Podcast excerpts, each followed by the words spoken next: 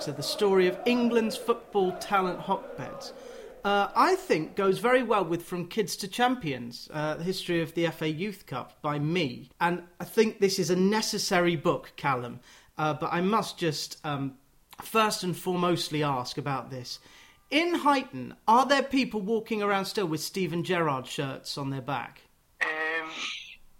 I certainly wouldn't, being an Evertonian, but you still find kids who still obviously idolise Steven Gerrard. You might see the odd older person with sort of an old top on with Gerrard on the back, especially sort of in that area of Heighton where he's from.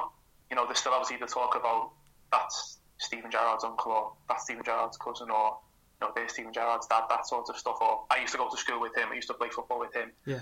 That's definitely still a feeling in Heighton for sure. Well, in that case, do we get kind of England 1986 strips with Peter Reid's name on the back? Yeah, right, okay. So, I mean, maybe that's generational. I've not seen anyone with Reid on the back of the kit as such.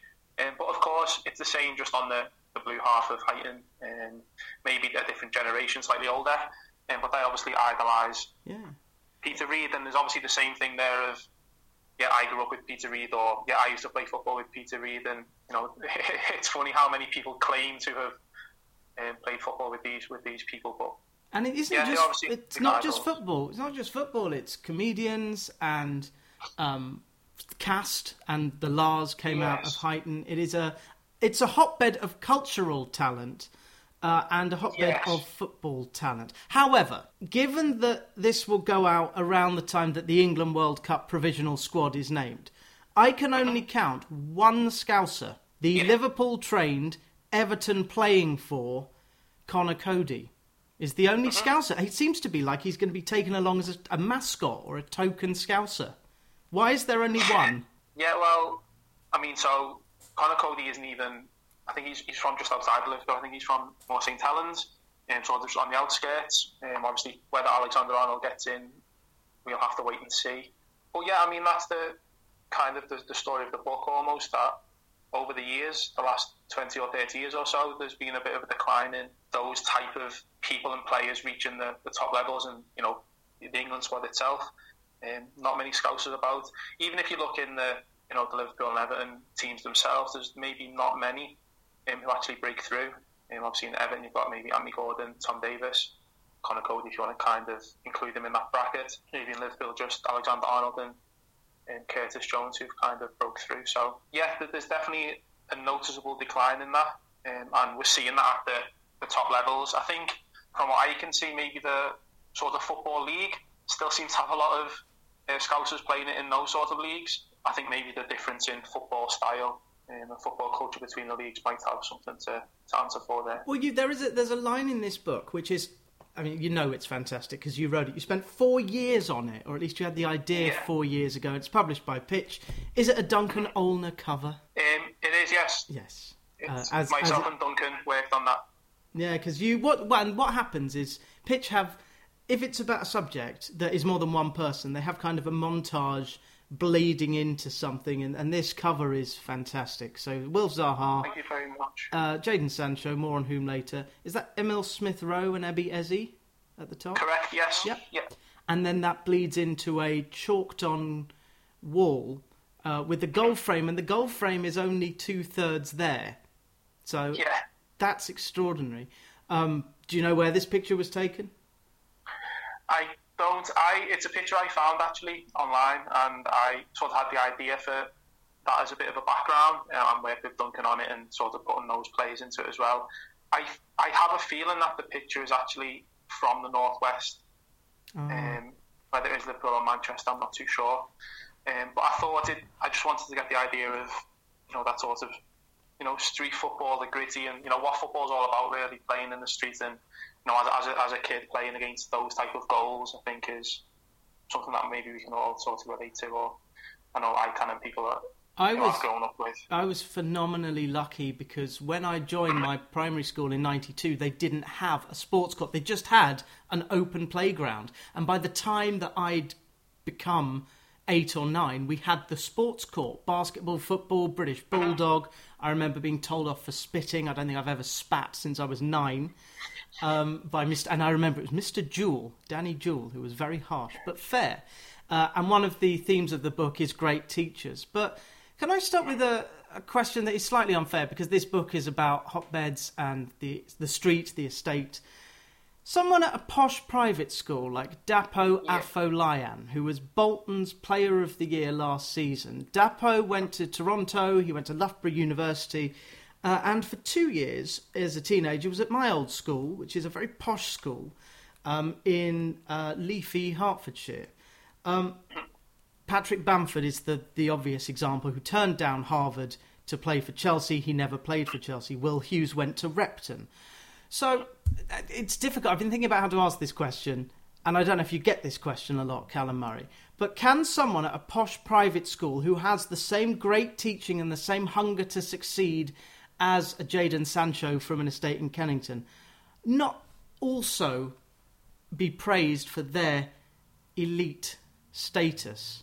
Of course, I think they can, and they would have different advantages that somebody from these estates like Jadon Sancho would have, but Jadon Sancho might have his own advantages against maybe someone from the more affluent background. I wouldn't count those people out, and I'm sure those players that you've mentioned there have got their free merit and hard work and a drive to succeed, and I'm sure that's been instilled in them through the school, through the teachings, through maybe the mentors that they've had growing up. But yeah, I mean, in no way is the book meant to say that people from more affluent areas can't make it to the elite levels, because I don't think that would be true. Yeah. I think we might even see more of that in the future. Potentially, as well, we'll see how football develops. But there's a lot of money in it, and dependent on how more scientific it gets and more data driven, and sort of maybe more fine tuned. People who can afford to have these extras and train in these extras might have an advantage over someone who couldn't.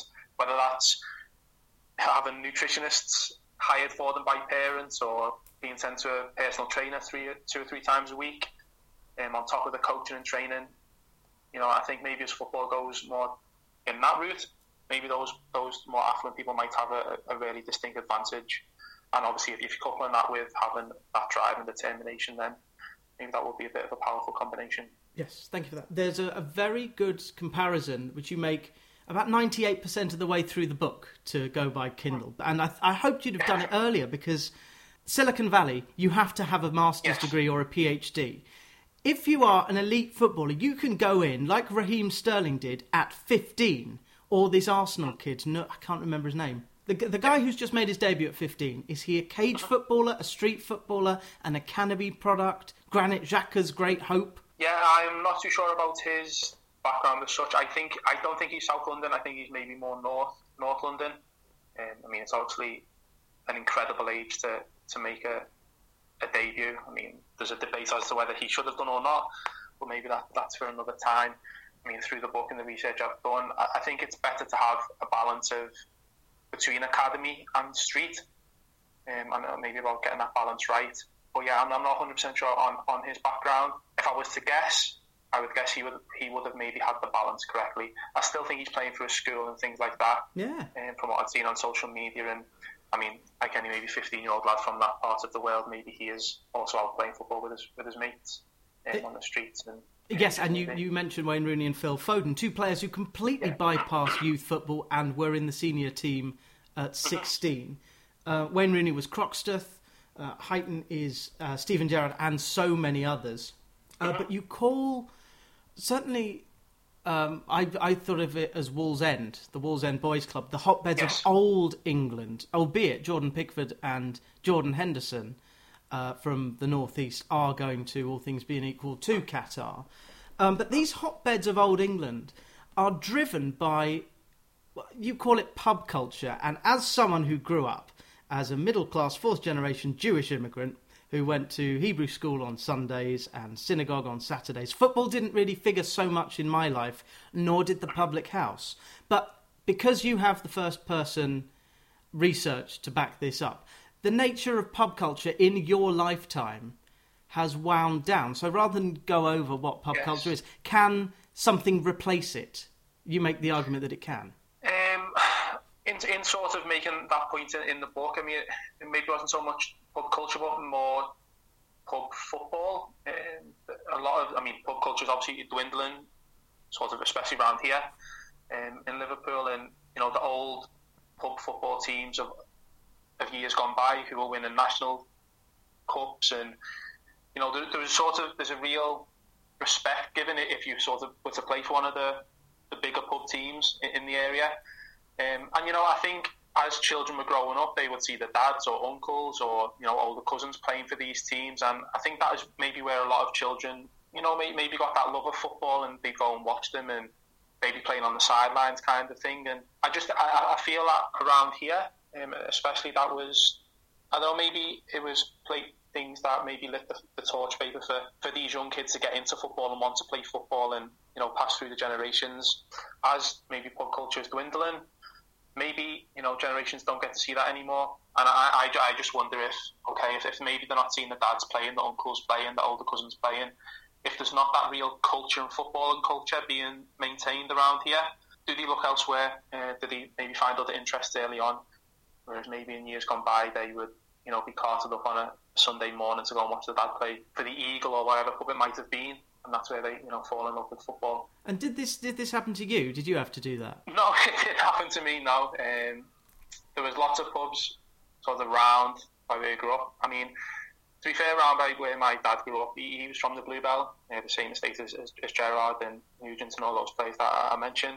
There was the famous pub, the Bluebell there. There was more, the Quiet Man and other pubs. And my dad, he didn't play pub football, but where I lived, the street I lived on is a dead end, just sort of one row of houses opposite us is trees. So we had a lot of space to play football as a child, as well. So we were always out in the street just playing football anyway. So I think that's where my sort of football and culture or sort of background sort of come from, just kind of always being out in the street and having that opportunity to be out there. And I also live very close to the school field, which was always handy growing up too. This book will chime with hopefully 1,000 people who buy it. If it's like my book, there's a print run of 1,000. Please get this book. It's got Michael Beale in it, more on whom shortly. But I just wanted to wrap up the first chapter, or the first substantial chapter, in one question. Do Heighton's footballers dance like they do in Rio or Rosario? They don't. Ah. Unfortunately, I've not seen many people dance around Heighton, maybe not. Yeah, maybe that's the football and culture. Well, so the footballers of Heighton are distinguished from the favelas of Rio and the barrios of Rosario. But the hotbed, the true hotbed, you say, is South London, which seems much like... I don't know if you've read Michael Cox's book about football tactical history. Is that the Mixer? The Mixer. Maybe? And I can't remember if it's in the Mixer or Zonal Marking. I think it's Zonal Marking, but he concludes that British football has bought in talent from everywhere else. What seems to have happened with street football and especially YouTube in the last 20 years is that organically football has changed in this country from the old hotbeds to the new style of street and cage football, and you get that across really well. And the elite clubs must be trying to mesh that with, Brexit permitting, talent from Brazil like Richarlison, talent from Argentina... or Uruguay, like Suarez. Yes, obviously it'll be interesting to see how Brexit maybe impacts this, and I think that's one of the things in the book that, you know, maybe there's a big opportunity for clubs in this, and you know, from the lessons in the book to, you know, look in the right places, and you know, maybe we kind of have the world footballers, but in the capital city, maybe they don't need to look elsewhere. Maybe they can, if they just look in the right places, they can get these type of players that you would find in South America or other parts of the world. And I think that's the beauty of South London as a hotbed. It's, in Chapter 2, I kind of talk through a lot of the different types of hotbeds throughout the world. I think London and South London sort of is almost an amalgamation of all those world hotbeds, and sort of draws together, you know, their best bits. And with international football, you've seen Armando Broja in Albania. We're going to have South London taking on the World Cup in a couple of World Cups' time, because of the rules about nationalities. I mean, most of the World Cup's footballers, not just in England, they're all going to be from South London because they'll declare for, I don't know, Kosovo or Gibraltar or Australia. Do you foresee that happening? Yeah, well, I mean, unfortunately Nigeria didn't qualify, but they would have had two starters, Joe Aribo on one side and Admola Lookman on the other, who are both South Londoners. Obviously, you've got Zaha with Ivory Coast. Lamptey at Ghana. I think, yeah, there's the young boy who plays for Colombia. I think he plays for Brighton as well. I can't think of his name off the top of my head. Is it Alvarez? I think he was born in Spain, but then moved over to South London. And I do know who you mean. Yes. Yeah, he went through Charlton's Academy. His name escapes me, but so I mean, you've got him for Colombia, so yeah, I mean, that maybe just shows the power of the hotbed. I don't know that this is maybe a hotbed of world football. Not just for English football. There's something in the water. Callum Murray has written the story of England's football talent hotbeds. Where did the seed of this idea come from? Yeah, so it was about maybe 4 years ago, and with being from Heighton, as I said earlier, there was always the talk of like, oh, Peter Reid grew up there, or Steven Gerrard grew up there, and you know, he's from this place. So I kind of always had a bit of an idea of, you know, what a hotbed kind of was, and that maybe Heighton was one. And then I read an article about 4 years ago on the Kinetic Foundation, which is an absolutely amazing charity. They do amazing work and are very successful in on and off the pitch sort of actions. And I speak very highly about them in the book. I read an article about them. I think it was maybe in the Guardian or the Times, maybe. It's I don't know, it sort of piqued my interest a bit, and I thought there's maybe a theme here, there's maybe something in this. And Harry at Kinetic, who was interviewed in that article, was the first person I spoke to for this whole book, the whole idea. You know, maybe if he would have declined my offer, the book wouldn't have happened, who knows, but thankfully he didn't, and he was unbelievably helpful. And I just sort of seen that, okay, maybe something's happening here. And then the more I looked into it, and the more I looked at the players, and the more I looked at the themes, I thought, you know, there's definitely something happening here. And obviously trying to compare it back to my own thoughts and reflections and experiences of Heighton, I thought, yeah, there's more to this, and it sort of just grew organically from that. And there are several themes that I imagine you will talk about in other interviews, which is code for, I'd love to talk to you about them, but we have so pressed for time, because this could be a 2-hour conversation. Are you doing much other press for this book? Yes, we've got a few more podcasts. Who with? Which ones? Video interviews. We've got the Josh Q podcast next week, HLTCO podcast, I think that's the following week. I'm doing Talk Radio Europe tomorrow morning, which will be exciting. I hope you do. We're talking on the day that BBC Local Radio has, to use the common parlance, destroyed the Prime Minister. And I know I can imagine what you'd think of the Conservative Party, but this is not a political book, which is brilliant. It's a sociological book and a psychological book, but I don't think it's very political. Certainly I came away not really thinking it was. Yeah, no, of course, I would. I think maybe things are too divisive these days. I would try and stay away from being divisive or, you know, polarising people or whatever. So, yeah, I've tried to stay away from politics and maybe football politics as well. Excellent. Well, there will be talk in these podcasts about flair and grit. That's basically flair plus grit equals elite footballer. Plus, of course, tons of luck.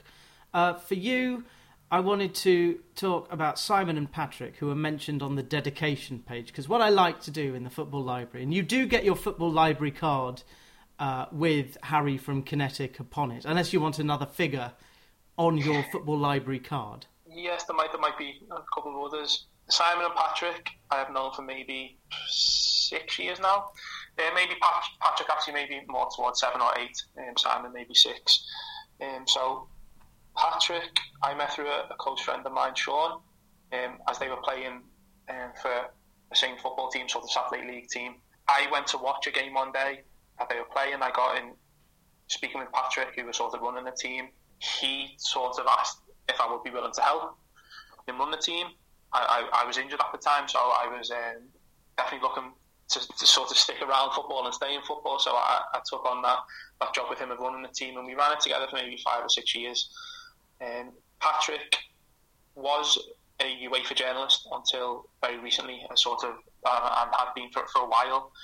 So he was in football and working in football and things, so obviously that interested me. And yeah, he just became a good friend and a good guide and a good mentor and in all things, not just sort of, you know, work-based, but life-based and other areas as well. So he became a close friend and he actually introduced me to Simon as a way to try and get me sort of into the football industry after I'd finished my Masters. So Simon is Simon Clifford. I don't know if you've heard of Simon. Yeah, I have heard of Simon Clifford, either through the book or through other research, yeah.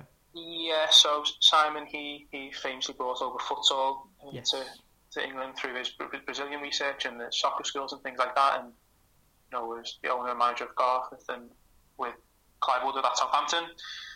So yeah, I have sort of known Simon now for maybe 5-6 years, and he's become a close friend and mentor and guide, really career-wise, and obviously helped a lot with this book and yeah, and sort of the whole journey that I've been on really sort of in my career. Yes, a very, very famous figure who is one of these many unsung heroes, like the Kinetic Foundation, who have... Kinetic try and build the man. If they go into football, great, yes. But there are so many different things to do. I mean, you do quote the dropout rate, people who go through elite academies and get stymied. But there are so many in this community outreach chapter, and the biggest praise I always give is anthology worthy. So I would put that in a football library anthology, and I've read lots of books in the last 2.5 years. And this community outreach chapter, because it can work for anything, computer coding or being a police officer. It just so happens that you're talking about football and engaging people through football. I enjoyed especially learning about the Lambeth Tigers. Tell me about this multilingual coach that you witnessed. Yeah, it was great. It was very impressive. I mean, as someone who only speaks one language and maybe doesn't speak it too well. It's two, English and Scouse. Yeah, maybe so. Maybe it's just Scouse, maybe not English. But I was very impressed. And I think, as I mentioned in the book, sort of Heighton and Knowsley and the area I grew up in is not really diverse at all. It's sort of, I think it's 99% white Catholic is maybe sort of maybe not too far from the truth. So to be in South London and visit those areas, and whenever I was to go to South London, I'd stay for a few days at a time, and I'd be visiting sort of Lambeth Tigers football camps at half term. Walking around South London, I've noticed how different it was to where I grew up. You know, you see these children turn up to the half term camps, and you can maybe tell that maybe they're not from the most affluent backgrounds, and you know, maybe they're quite shy at first, and they might be coming in singles kind of thing, not with any friends. And there obviously there's language barriers there, and I mean, I don't know their backgrounds. They might have only arrived in the country very recently. I'm not too sure. Yeah, it was really amazing to see that coach speak to different children in their own language. And I think as I mentioned that in that chapter, it's how important that can be to have somebody there for you like that, who you sort of see yourself in almost. And you did see that the children sort of light up when they realised. He's talking to me, or he's a bit of a reflection of me. And yeah, I don't know, some kids might miss out on that, and heads might drop, and they might sort of drop out of football or drop out of such sort of, I don't know, charities or groups and clubs because they don't feel that they're reflected or that they're welcome or that it's for them. But to have that coach there who would speak to one guy in Portuguese and the other in another language, the other in English, and even as much as in English, but in their sort of their English, if you know what I mean. So, you know, not sort of have any sort of power, sort of struggle over them or whatever, but to speak to them at their level and using their own sort of cultural language and street language, maybe as you might put it. But yeah, it was really impressive to see, and I could see firsthand the effect that it had on the children, and they sort of almost like skipped away kind of thing and got straight back into the football. Whereas, you know, yeah, if things were different and that child was struggling and that coach wasn't there, or, you know, it was in a different setting, you know, maybe that kid might not have turned up the next day. And yeah, that would have put them off for life, yeah. Yeah, exactly, and that might sound dramatic, but I think that's maybe the effect that it had. And one of the studies and there are a lot of studies in this book, so I thought JSTOR's going to get a lot of use. That's your subscription. That one of the points you make from this academic corpus, which is a word I've not used in about 15 years, is that the number one thing is the teacher. But the best teacher is often your peer. So if you are going to Rio or Rosario or the banlieue of Paris, it's your mates that are the best teachers, even if they're kind of 3 years older. So Wayne Rooney became England's top scorer because of the kids he grew up playing with in Croxteth when he was 10 or 11. And so I wanted to link that to what you say is the celebrity status of the kid in France. Best symbolised, I think, through the symbol of Paul Pogba, one of the richest footballers in recent years, although involved in some legal trouble at the moment. So do you think Paul Pogba got that celebrity status through mates or because of the teaching that he had? What do you mean celebrity status as a footballer is now or growing up around? Growing up, because it's obvious that his status as a celebrity pro, is because he had that kind of environment before he went to Man United. Sort of in those areas, in Paris, there seems to be definitely an image to playing football in the cages, and the best ones are often the ones who would have the best trainers on, the best clothes on, and be the best players. And I think just with that becomes this sort of celebrity status, this respect. You're almost on a bit of a pedestal, and I think the others, maybe whether they're younger or not, or you know, trying to compete with them, they sort of look up to that and think, okay, I want to be like that. And that's only going to push you on, I think. Whether they aim for the celebrity status or aim to be good at football, who knows? But that's definitely the case for maybe Pogba and then the other players who grew up in those areas, that the image seems to be a big thing in those sorts of concrete courts in Paris. It's, you know, who plays good, who looks good. Yeah, you make the apt comparison with clash culture and rap battles, which I don't know if it's been made before, but it's brilliant, and credit to you for that.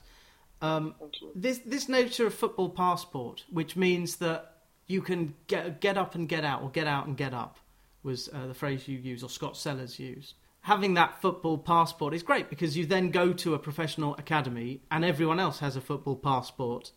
So you're in the same kind of hotbed environment that all these kind of PhD quants from Stanford and Harvard and Yale, when they're going to Palo Alto to work for Google or Facebook, they all have the same passports. Yeah, the ability to get up and get out and sort of almost break the barriers, you know, that you might see as holding you back or disadvantages that you couldn't overcome. All of a sudden, you're sort of maybe on a bit of a level playing field. You're sort of in. You're in football. The football passport that I maybe talk about in the book is maybe more at the street level, maybe similar to the respect and that celebrity status, but the ability to move around and go to different areas and test yourself against the better players was the idea of this football passport, in terms of, you know, some lads, children from one estate would not be able to go to another estate, you know, due to sort of clashes, gang wars, whatever that might be.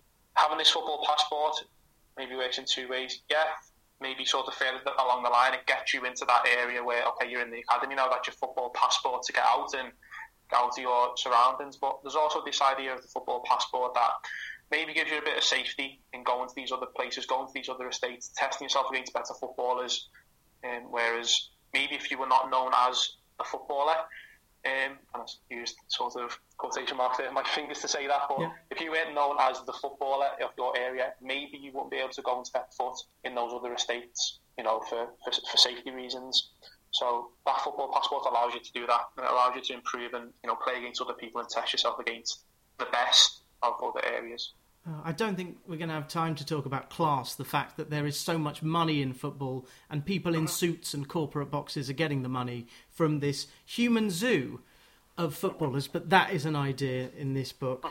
I do just want to mention the best line in the book, which I'm sure you did this accidentally, although being an Evertonian fan, you might have had a little nip at Luis Suarez, the Gara Charua.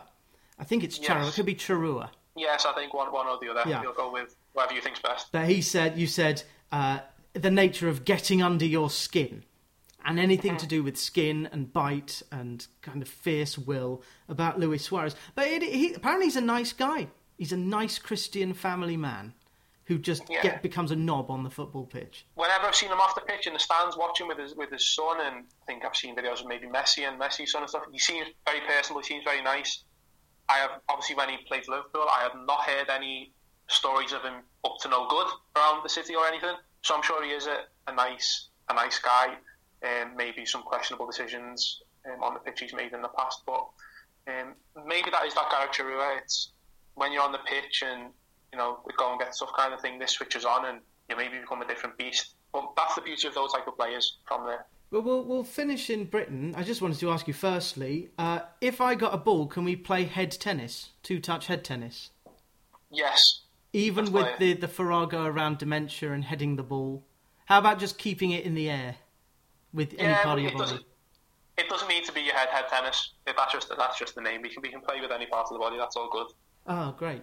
And we can play in the kind of sports arena / wall that is on the cover of your book, Something in the Water, the story of England's football talent hotbed. This gangster mentality, I think that's what the book should have been called. Obviously, Something in the Water is more sellable, but Michael Beale, who seems to be the unheralded genius behind English football at the moment, wants in his players, and we might see this in QPR. I don't know if you've been watching QPR this season, but are you seeing a gangster mentality? They did beat Watford 3-2 the other week, so they got away with 3 points. Yeah, Firstly, I think I'd like to say Michael Beale is an amazing person.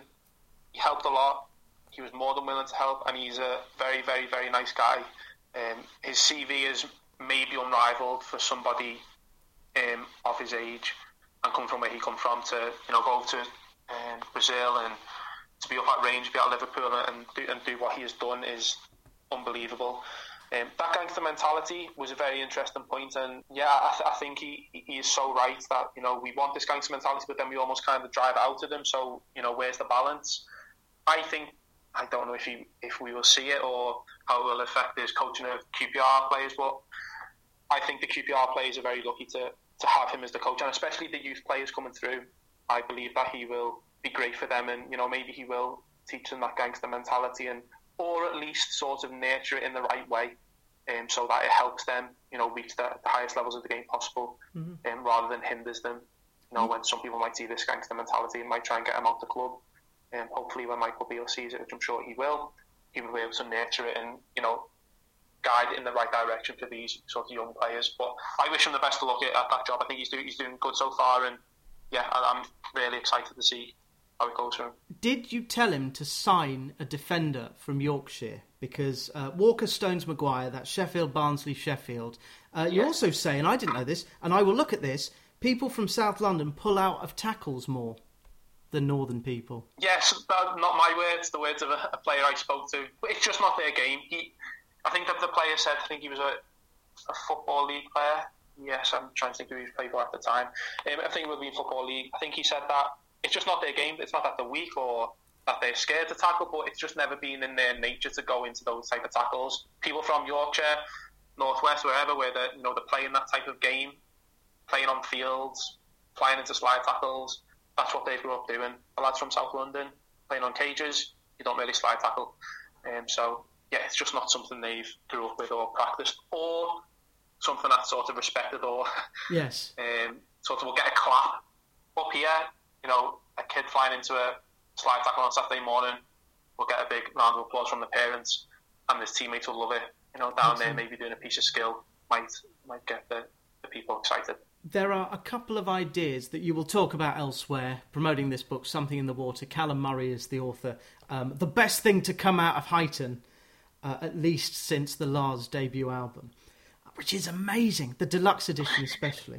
But you give ideas to coaches or teachers, and you even say, well, thank you to the amateur dads who are coaching, but coaching needs to be elite level. You talk about mixing age groups and also white games and black games. So in about 30 seconds each, can you nail down what those are? Yeah, so the white games are the sort of rules, the structures that we might impose, and that's playing the game of the rules and sticking to the rules and being a bit maybe orderly. The black games are the ways that we explore and maybe have that chaos, break barriers, break boundaries, look to explore ourselves, go and see how far we can push the limits a bit. That's the black games, and that is where growth happens. That's such a significant book. I think your next book will be beyond football. It did remind me of Matthew Syed, and you quote Syed a bit, and you talk about Reading table tennis, which is where Syed learned. Is there another book in the works? At the moment, working on No, in sort of the ideas, yes. I think another book would be in the works at some point. I've had a few ideas sort of floating around as to what that might be, but yeah, there's nothing being worked on as of yet. Yeah, it just reminded me because Matthew Syed, who started with this, I don't know if you've read his book, The Greatest, which is a compilation of his columns about sport. And since then, he's gone on to write Rebel Ideas and Black Box Thinking and more political and psychological ideas. And he presents the show Sideways. So I think football is limiting you. And much like the greatest authors, you start with football and then take it out wide. So I think there's scope for another book. Thank you. Thank you. We'll see. We'll see. I'm not an author. I might not be an author in the future, but yeah, it was definitely great to do the research for this book and the process, and you know, I've learned a lot, and I think there's a lot that the book can help with, and you know, impact and change it might have.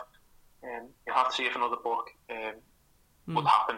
Also, but what I like, by the way, is that you take on the attributes of an athlete. You do say that you're working on this book and you're in such a great flow state, you're in the zone, that you look up and then a few hours have gone and that's when you know. Yeah. So you felt like a pro athlete or an elite young athlete at that moment. Yeah, maybe so. I think yeah, flow is not just for the elite athletes. No, that's for anyone. And yeah, for sure, in moments of writing this, I was in flow, and maybe there's other similarities. You know, you have to have good habits, and you have to make sure you were getting things done and doing it to the best of your ability and to the highest standards. Correct. Yeah. So yeah, maybe the closest I get to being an elite athlete was writing this. One of the themes of the book, which we couldn't touch on, which you may touch on elsewhere, is healthy competition, and I approve of that. Not everyone deserves a medal. The whole point is trying to get a medal because there's only three of them. And if you're third, you try and get second, you try and get first. Can I finish? Because this will go out near the time the World Cup provisional squad is announced. Would it not make sense to take Jadon Sancho to the World Cup? A, because of his knowledge of the German team, albeit Jude Bellingham is there now. But also just... he'll know loads of these people, and it's great for South London or West London to be represented by such figures, although he did miss a penalty last year, which should not count against him. Yeah. Yes, I would definitely be in the Jadon Sancho in camp, not just for the book, but I think he is deserving of a spot. I was surprised he wasn't included in the squad for the sort of last round of the Nations League games. I think he offers something different. As you say, he has overseas experience, you know, which not many of the England squad have. So that's maybe a different edge to him. Maybe the fact that he missed the penalty in, you know, the last tournament might spare him on. He maybe feels he has a point to prove. He's in form. He seems to be playing well. He seems to be growing well under sort of Ten Hag. Yeah, I would like to see him there. Yeah, and I'm sure you'd like to see Trent Alexander-Arnold there, perhaps, but I think the ship might have sailed. Potentially. Which is crazy, but it just shows that international football and domestic football are different and that different things are demanded. But will you be watching this World Cup? 100%. Ah. Yes.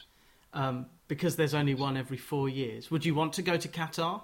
I don't think I would go, but I'll be watching it.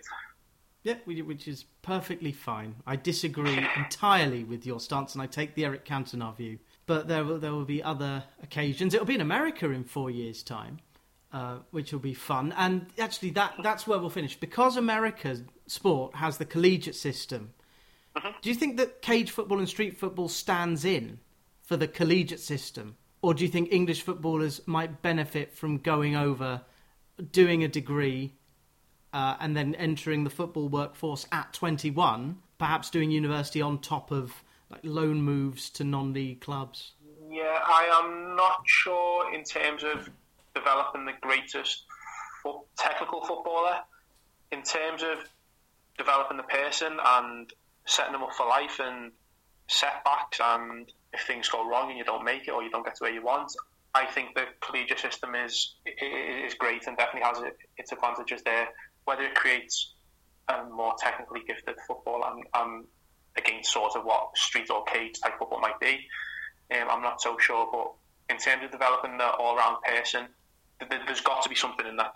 There must be, and you know, football's a short career. If they can get a degree, have more strings to the bow, develop themselves as a person and an athlete, then yeah, more power to them, and I think that's got to be an advantage. Yeah, whether you're from Croydon or Croxteth, there are multiple paths available. Callum Murray's book, Something in the Water, is out now. Thank you very much, and thanks for having me on. This is actually my first podcast, so... Oh, wicked! Well, thank you for warming up with me. Thank you so much. Just like the library!